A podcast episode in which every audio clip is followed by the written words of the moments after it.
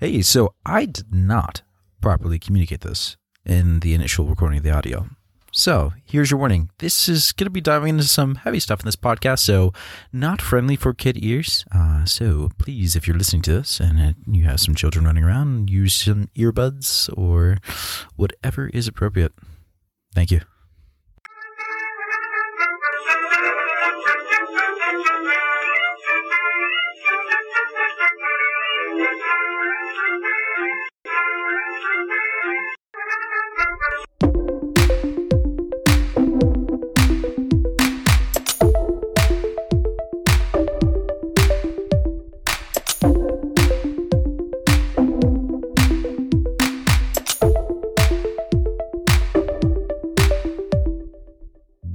Welcome, friends, again to another week of the Catholic Plebs Podcast. Excited to have you here. Today, we're going to be doing a meditation day where we reflect on why God wants us to worship Him. And today will be a little bit different of a format, which I'm excited for. I'm going to lay out my argument, my case, and then I'm going to end with a work from a saint. I believe it's Saint Irenaeus and his treatise against heresy. So, pretty solid way to end when we're talking about um, kind of I wouldn't say private revelation, but like this is just my ways that I came to reason why God wants us to worship Him. So it's a bit personal. It's not necessarily the Catholic Church's teaching, but it's very much so rooted in Catholic tradition. So I'm in fact like the whole question of this of why does God want us to worship Him came from me listening to the cat the Catechism in a Year podcast with Father Mike Schmitz, which is wonderful. Highly recommend listening to it. Uh, but yeah, it it's a really interesting concept and it's really weird because right, we think of God, we think of total love, we think of him when God says, you know, I did not come to be served. Sorry, yeah, I did not come to be served, but I came to serve. And we think of Jesus Christ as, you know, uh, he who like glorying incarnate became flesh, gave his glory away, suffered uh, and then eventually had his passion crucified and died on the cross. So we see this this total outward love of God, and then when we think of this quality that God says, "Hey, I actually I demand your worship," it's really interesting, and it just seems almost contrary to God. But we'll see that that is not the case. Before we get into kind of my process of coming to understand God and coming to know Him, I would like to say, I'm going to post a link to it, but I actually wrote a small page and a half article on this that is much more eloquent as I had much time to look at my words, make them more condensed, concise, instead of me just kind of fumbling my way through the podcast. This is take number seven, so we can see it's it's going pretty sketchy for me today. Um, so if you would like to see a more condensed, more eloquent version of what I'm saying now, where I quote some scriptures, please feel free to click on that and read the article itself. Uh, without further ado, uh, let's go into those questions that I reasoned my way to this understanding of why does God want us to worship Him. All right, so I have three questions today. The first question is, how can we come to understand God? Which is going to be important because this is going to be our foundation from which everything we build today is um, is built on. So, how can we come to worship God? Question number one. Question number two: What is worship? And then question number three what is it in the nature of worship that makes it exclusive? Why is it that God says he demands our worship and demands it exclusively? So, coming to that first question, how can we come to know God? Ah, it, this is pretty interesting. Um, so, I was just sitting in, in silence and meditating on this after, of course, listening to the Catechism of your podcast, it's like, okay, why, why does God want us to worship Him? It seems almost egotistical, but we know that's not Him. So let's let's take some time of silence for this. And I, what came to me was the scripture in which John, uh, Jesus's disciple, excuse me, come to him and say, Jesus, like a or Master. They don't say Jesus. Like teach us to pray as John taught his disciples to pray. And what do we get from that? But the very familial prayer, familiar prayer of our Father. And it begins with Our Father who art in heaven. And what's so beautiful about this, and what's so amazing about this, is that the Lord of Lords, the King of Kings, the true God from true God, does not seek to be related to us in an authoritative position. That is not his primary relation that he wants to have with us. No, the, the primary position he has is our Father. And then after that, we have who art in heaven. So we do have that authority there. But when Jesus is revealing the Father, when he's revealing the unseen God, the first person of the Trinity, he's revealing him through our humanity as a Father, showing us that that first person of the Trinity is good. He's concerned about us, like a father's concerned for their children. He wants to protect us, like a good father wants to protect his children. He wants to provide for us, like a good father wants to provide for his family. And he wants to love us, like a father loves his family.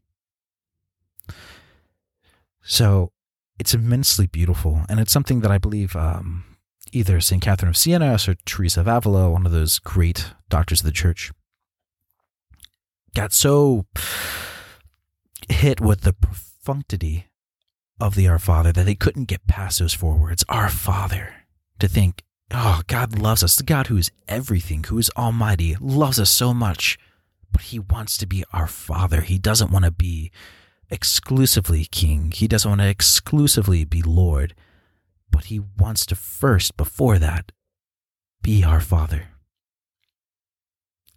So, with that being said, the first answer to the question is to our first answer to our first question is we can come to know God through our humanity because this is what Jesus did when he was on earth is he relayed to us that the first person of the Trinity can be known through our humanity and our familial bonds. The first person of the Trinity is a father. And then furthermore, you could even say that Jesus Christ is what? The only begotten Son of God. The Son of Man, as he likes to refer himself as. So we can see that both this familial relationship of father and this familial relationship of son are two different qualities of humanity that God relates himself to us. So, with that being said, we'll move forward to our second question What is worship? So, immediately when asking myself what is worship, I realized I actually didn't know what it was. Yeah, I was like, well, is it like really good complimenting? Like you're like, mm, you have pretty hair, uh, pretty teeth, but like just in a more glorious way of just like, ah, you are such a good person, thank you. Um, and then, uh, of course, I was like, oh, yeah, that's not it, all right? Because you can compliment anyone, and that's not a bad thing, probably even to be encouraged. But I realized I just I didn't have this understanding of what worship was. So then I had to start examining. Okay, what are the qualities of worship? And I, the, you know, we get into our third question, and that is, why is worship exclusive? Right? Because why does God command us in the Mosaic laws that He is the only God? I mean, you have the the Shema, which is, you know, Hear O Israel, the Lord your God is your Lord alone. You shall love Him with all your heart, with all your mind, with all your strength and with all your heart. Uh, I always butcher it. There's, I think, three of those. I, I can't remember. I have four of them that I think of, but very close to the Shema. And then you also have the, the the Ten Commandments, like you shall have no other God before you, which is, I believe, part of the Shema. But also, our Lord says, like, I, the Lord, am the jealous God, and you shall have no other gods before me. So we see this exclusivity where it's like God does want our worship, and He created two different Levitical, oh sorry, two different Mosaic laws: the Levitical law and the in the law from Deuteronomy on how to worship him properly. Which then is fulfilled. Then we have our, you know, the new covenant that we currently are enjoying, the last iteration of the covenant. So we see that okay, God does want our worship, and but it is also exclusive, and that's kind of that's a that's a weird and interesting quality. So it's it's not something as benign as a compliment. It's something much more profound. So, to answer this question, I thought back to the first question, which was, How can we come to know God? And that is within our humanity. And then I realized that worship is the divine act of saying, I love you.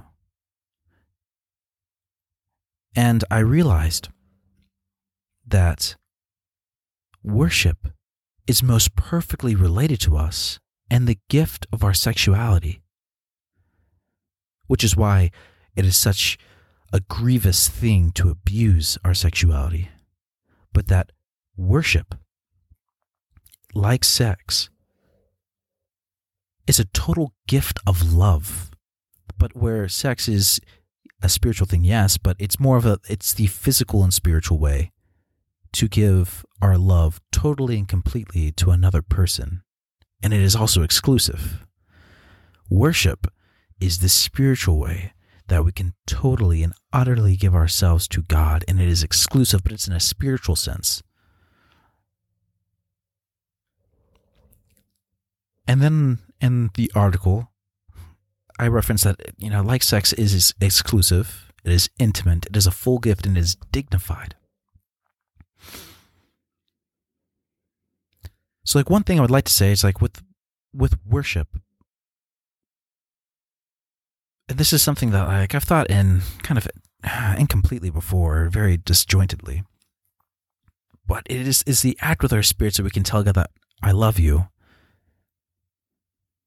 But it it's it's beautiful. It's it's perfect because it is you. It's the one time that you can totally give yourself over and just be completely okay, right? You can completely give yourself over to God and know that when you give yourself and the totality of who you are as a person to God, that you're fine because you have a father who loves you. You're giving yourself in love. It's not a matrimonial. It is actually very much so close to matrimonial love.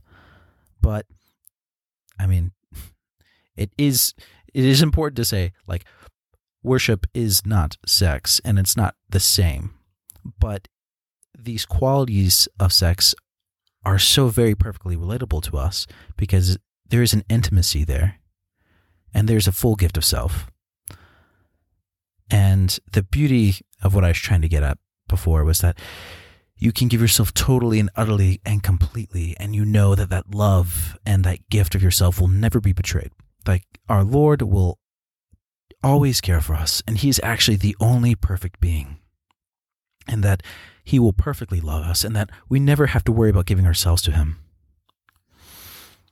Which is how it it yeah it fulfills those those qualities I said. Like it is it is exclusive. You can't give yourself that totally to someone else. Like if you give yourself in worship to your spouse, then eventually your spouse is going to let you down and you're going to realize that your happiness cannot be found in your spouse alone, and that if you put the weight of your heart on your spouse, it's going to crush them. You can't put it on your children. You can't put that, that weight on anything other than God. He is the only thing that is strong enough to hold our hearts and keep them whole.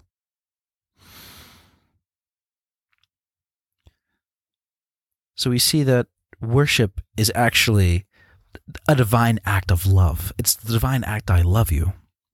So then we, we begin to understand, okay, all right, so this this idea of God creating us to worship him is actually not an egotistical thing, but it's really God drawing us into his interweaving of love and the Trinity.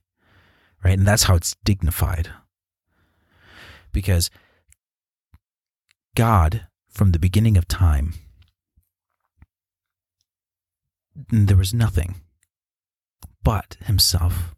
And he was the perfection of love. And like love, he had all three necessities there in order for there, for there to be love. So, in love, you have to have a lover, a beloved, and love between the two. Right? So, like sometimes, sadly, in marriage, you could have a lover, the beloved, but they don't have a perfect love. They have a selfish love where they're just there in it for themselves. And then you see the love between them dies. And so you have the two love uh, the beloved and the lover, but there's no love between them. And there is no love. But God, from all time, being perfect and in absolute fullness, God the Father being lover, looked at the Son with love, with a father's love, a complete love. And the Son looked back to the Father with complete and total love and was able to receive his love as Father and give back the Father's love as the Son. And that love between them is a living love that we call the Holy Spirit. So he has always been the perfection of love and has lacked nothing. So we see that we being created for worship is not actually an egotistical thing, but it's actually a wondrous and incomprehensible thing that our Lord, who was perfect from all time and needed nothing, created us not to serve him, but he created us to draw us in to himself in this inward act of an infinite giving of love, so that when we hear God demands our worship, we realize that God is inviting him, inviting us, excuse me, into his eternal act of being, his act of love. And this is the divine act, right? This is the divine act of being. God says that he is love. And we know from Thomas Aquinas that God is being itself. But what does it mean to be? And God teaches us that God is love. So in order to love means that you have your being in your existence. That's the fullness of existence, is loving well. So we see that the amazing thing is that God is calling us into the perfection of His love to participate in His divinity, which is absolutely crazy. And we come to the answer how can a God who is so selfless and so loving and so outwardly focused demand our love and our worship? And we see that that is actually not so much a burden upon us, but it's actually the great invitation that God is calling us into that perfect act of love, which is worship.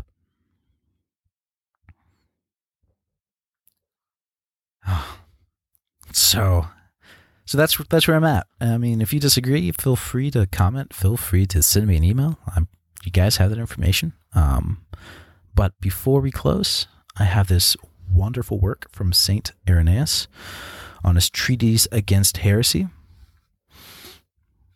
And without further ado, let's get into that. From the Treatise of Against Heresy by Saint Irenaeus, Bishop.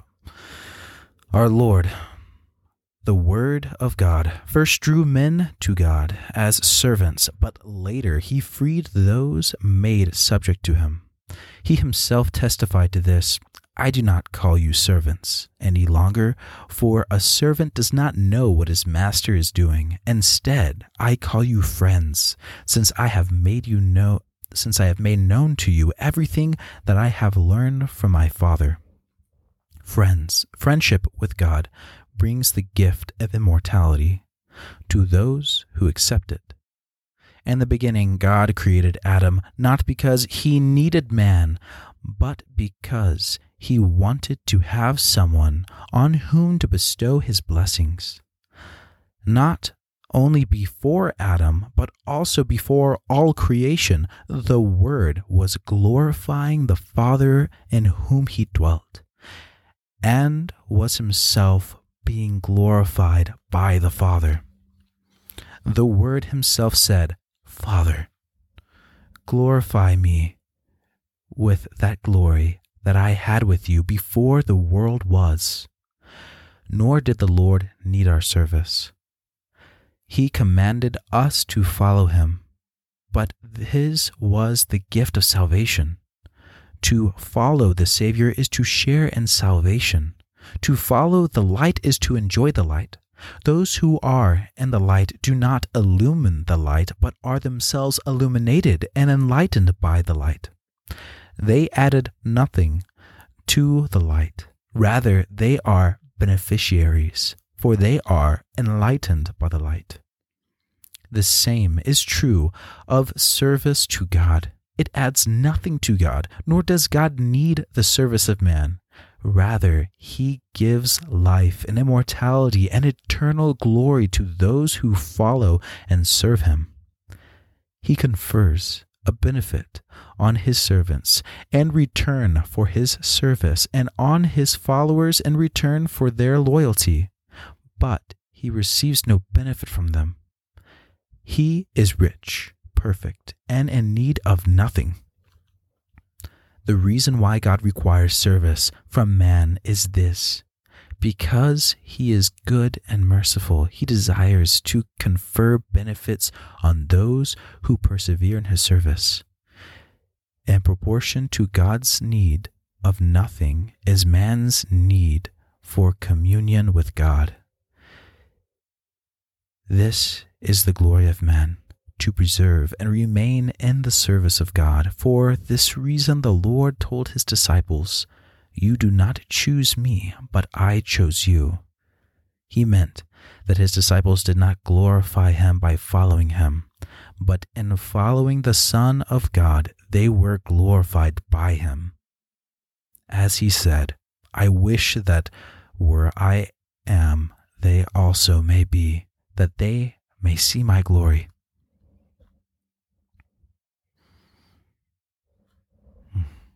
So, brothers and sisters, my friends, I hope that uh, I hope that clarifies some things for you. I, I hope that's very inspiring, and you see just like how wonderful it is. Uh, another week, under thirty minutes, just as promised, or as yeah, as I guessed.